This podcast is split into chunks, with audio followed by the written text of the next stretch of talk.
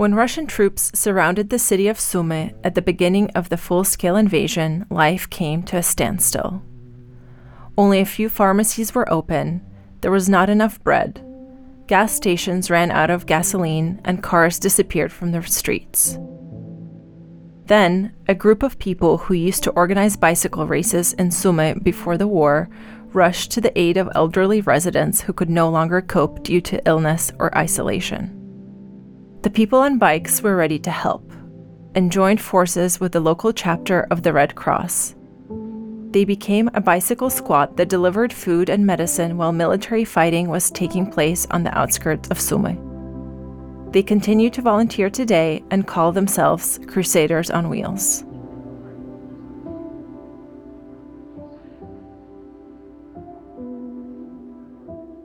Crusaders on Wheels. How the hobby of a small group of Sumy residents helped save elderly people in a besieged city.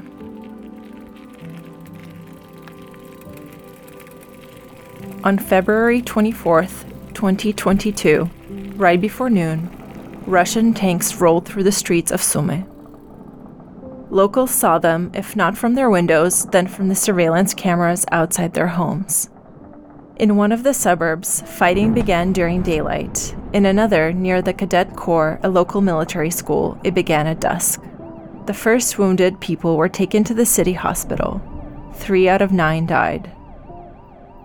By nightfall, fighting resumed near the Cadet Corps. The Church of Holy Righteous John of Rus and the military school checkpoint were in flames. They call this neighborhood Military Campus. It is home to a department for training reserve officers of one of the universities, the facilities of the twenty-seventh Artillery Brigade, and a military recruitment office. The next morning, the enemy retreated. However, on March third, a rocket hit the city.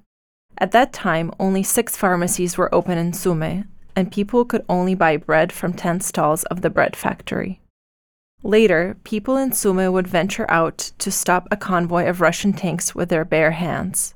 They stopped it. They even took prisoners of war. On the night of March eighth, Russian bombers dropped three bombs on the residential area, killing twenty-two people, including three generations of a single family. At dawn on March twenty-first, Russians would hit the reservoir of Sumykhimprom, a chemical plant, causing ammonia to leak. Street fighting would alternate with airstrikes. Russians would attack homes, schools, substations, and boiler facilities. Around this time, a group of brave souls rode bicycles through Sumy to buy medicine and bring it to those who were having trouble caring for themselves. The Russians were still surrounding the city. Candy in exchange for silence. "Girls, would you like some candy?" Marina asked three children playing on a playground nearby. "I can give it to you if you play a little quieter." Marina turns to me and says, "It's not the first time I've bought silence with candy. Those swings used to squeak like crazy, and when you hear that all day long." June twenty twenty-three. We're sitting on a bench in a courtyard surrounded by several apartment buildings. On the first floor of one of the buildings directly opposite the swing, a local chapter of the Ukrainian Red Cross Society has its office. When the full-scale invasion began, Marina Moroz came here on her bicycle to offer her help. "I couldn't just sit around and do nothing. I brought my mother home from the hospital, gave blood, helped weave camouflage nets, and donated some money, but I wanted to get more involved," she says. This organization was not special to her. She just happened to know Igor Shapoval, the head of the regional chapter, for a decade. If she had not known him, she would have gone somewhere else. They took her in, of course, because at that time, every volunteer was a godsend. So in early March, Marina put on a red vest that allowed her to cut in lines, mounted her bicycle, and went to all the open pharmacies on a hunt for medicine. "We were not allowed to do that. We did not have a license, and we were not allowed to store medicines in an inappropriate space. But people kept coming to us for help," Marina says. She was the first randonneer a cyclist who participates in long-distance races or brevets, to come to the Red Cross and offer help. At that time, there were few cars on roads, few grocery stores and pharmacies were open, fuel was rationed, and many elderly people who were sick or alone had no access to medicine or food.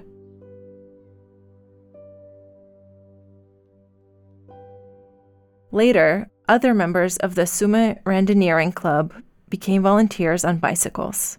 They collected bags of humanitarian supplies and took them to those who needed them the most.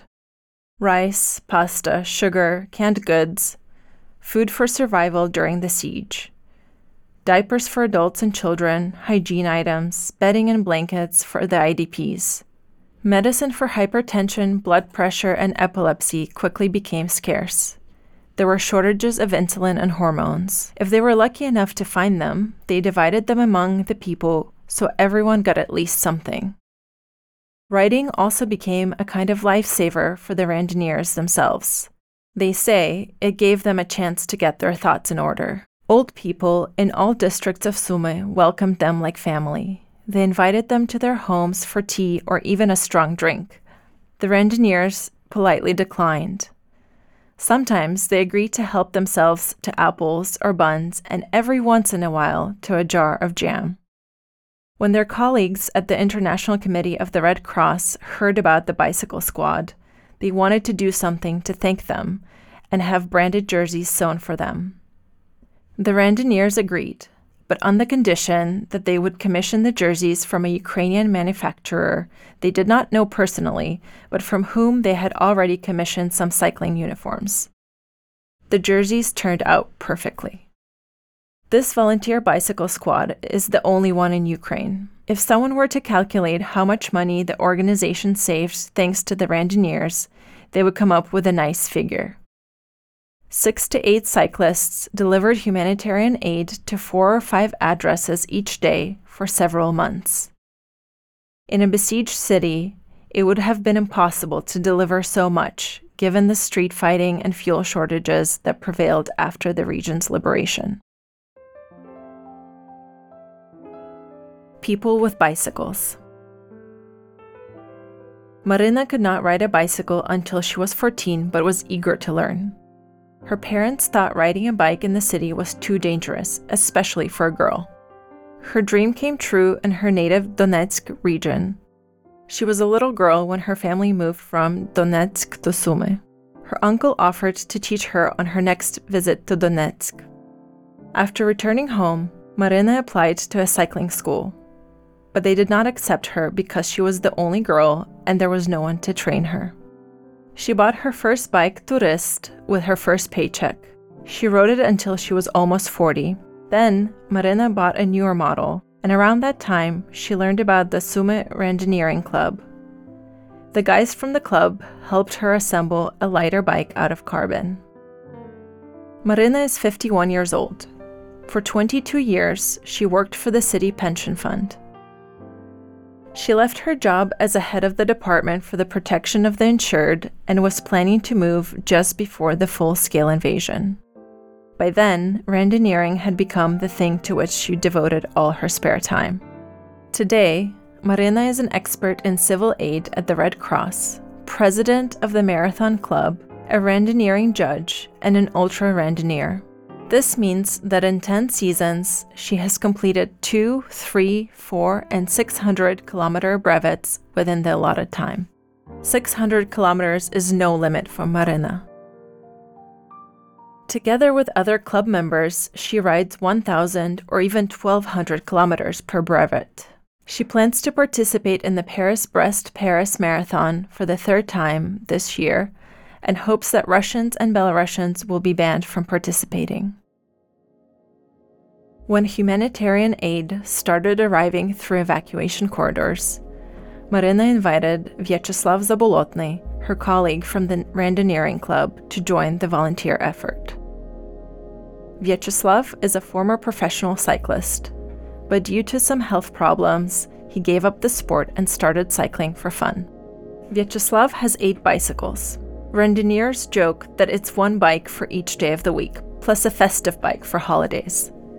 But these bikes are actually part of his story. He says he would lend one of his bikes for a ride, but he'll never sell them. It's not that he's greedy, he's more sentimental and does not want the bikes that have served him so well to end up in the hands of a bad person. He works at Ukrtelecom, Ukraine's state-owned telecommunications company. He and his colleagues often work outside the city. When the Russians set up checkpoints around Sumy on the first day of the full-scale invasion, Vyacheslav and his colleagues were temporarily out of work. Vyacheslav helped at another volunteer center until Marina suggested he join the bicycle squad. Next, she turned to Hennady Shynkarenko. Before the invasion, he worked as a researcher in the engineering design department of a manufacturing plant, which once was called Frunze, but is now known by a five-letter acronym that no one can remember. Hennady was told that his services were no longer needed, so he spent all of last year volunteering for the Red Cross. I'm not young. I'm fifty-eight. I wake up in the morning and I can't get myself together until I get on my bike, he says. From January to May twenty twenty-three, he covered eight thousand kilometers on his bike, half of it delivering humanitarian aid. By the end of the year, he probably rode twenty thousand kilometers. His colleagues joke and say that most people don't even drive that much in a year. After Hennady, two other members of the Randonneering Club, Oleksandr Provozion and Igor Volkov, joined the Red Cross. The men evacuated their families from Sumy and returned home to help. Oleksandr is an entrepreneur, gardener, and YouTube blogger, but these days he has neither the time nor the energy for gardening or blogging. His family is still away, and he's caring for his disabled parents. He volunteers during the day and works in the evening. Igor is an electronics engineer at Sumykhimprom. When the full-scale invasion began, the chemical plant slowed down its operations and employees were switched to a four-day week. This also gave him enough free time to volunteer. Igor joined the Randonneering Club during the COVID lockdown. At first, he gave in and bought a gravel bike. Then, at a local event, he picked up a leaflet where he saw the word brevet for the first time and learned that people were riding two, four, or six hundred kilometers at a time. Igor was curious, and he became even more curious when he learned that the brevet philosophy was not about competing with others. The goal was to pace yourself and cover the distance in the allotted time. Anyone who managed to do that was a winner. Both Igor and Oleksandr have cars, and when they hear about Hennady's achievements, they list their own results. Last year, Igor cycled ten thousand kilometers and drove two thousand, while Oleksandr cycled six thousand kilometers and drove two point two thousand.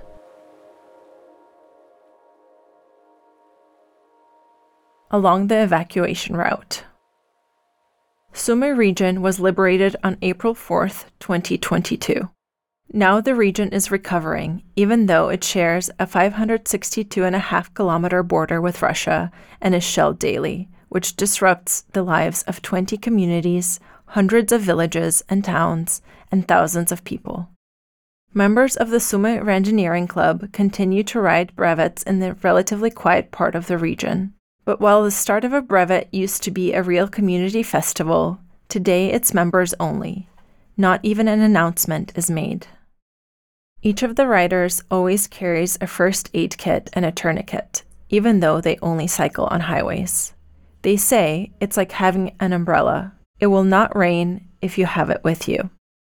One of the recent brevets took place on a new route from Sumy to Lochvitsa in the Poltava region. This used to be the evacuation route from Sumy. They called this event Crusaders on Wheels, but most of the routes are more familiar. They have been following them for many years for two reasons. Out of the respect for the club founders who put them together, and because of the limited choice, especially now. It was difficult enough to build a route in peaceful times, let alone today. Some roads are destroyed and some are shelled daily by the Russians. And then there's the curfew. Randonneers envision a post-victory dream where Sumy can be traversed from end to end by a singular bike path. They want to make the city more bike-friendly. As the war has shown, cycling is not just a sport or hobby. In these difficult times, the Sumy Randonneers have seen that sports and hobbies not only bring people together, but also make them powerful in critical moments. That's been their experience. The Red Cross brought us together during the hardest days and helped us keep our sanity, Marina says. We will stay here as long as it takes. Victory will not mean that no one needs help anymore. Now we need to respond quickly to what is happening, and in the future, we will help with rebuilding and renewal. The needs may change, but they won't go away. The men bring chairs into the office. Marina and Oleksandr bring mugs, sweets, and coffee. They are all crusaders, but for now, they are making plans for a four hundred kilometer ride. Shall we start from my house tomorrow? Marina asks. Only if you make coffee, says Igor. Of course, I promised. I'll see you at four forty a m Hennady, will you oil my bike chain for me?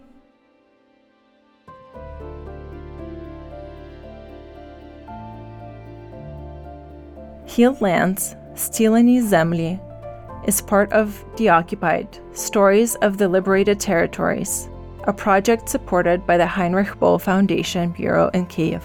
Its goal is to show that Ukrainians are not giving up or waiting for outside help, but are bringing life back to their communities and homes, even though the war is still raging. In these texts, we report on the renewal of life in Ukrainian territories that used to be temporarily occupied or besieged by the Russian army. We publish stories based on personal experiences of war, about people who find the strength to go on living and pass that strength on to others, about people who lead by example, inspire others, and help villages and towns recover from the war through their initiatives.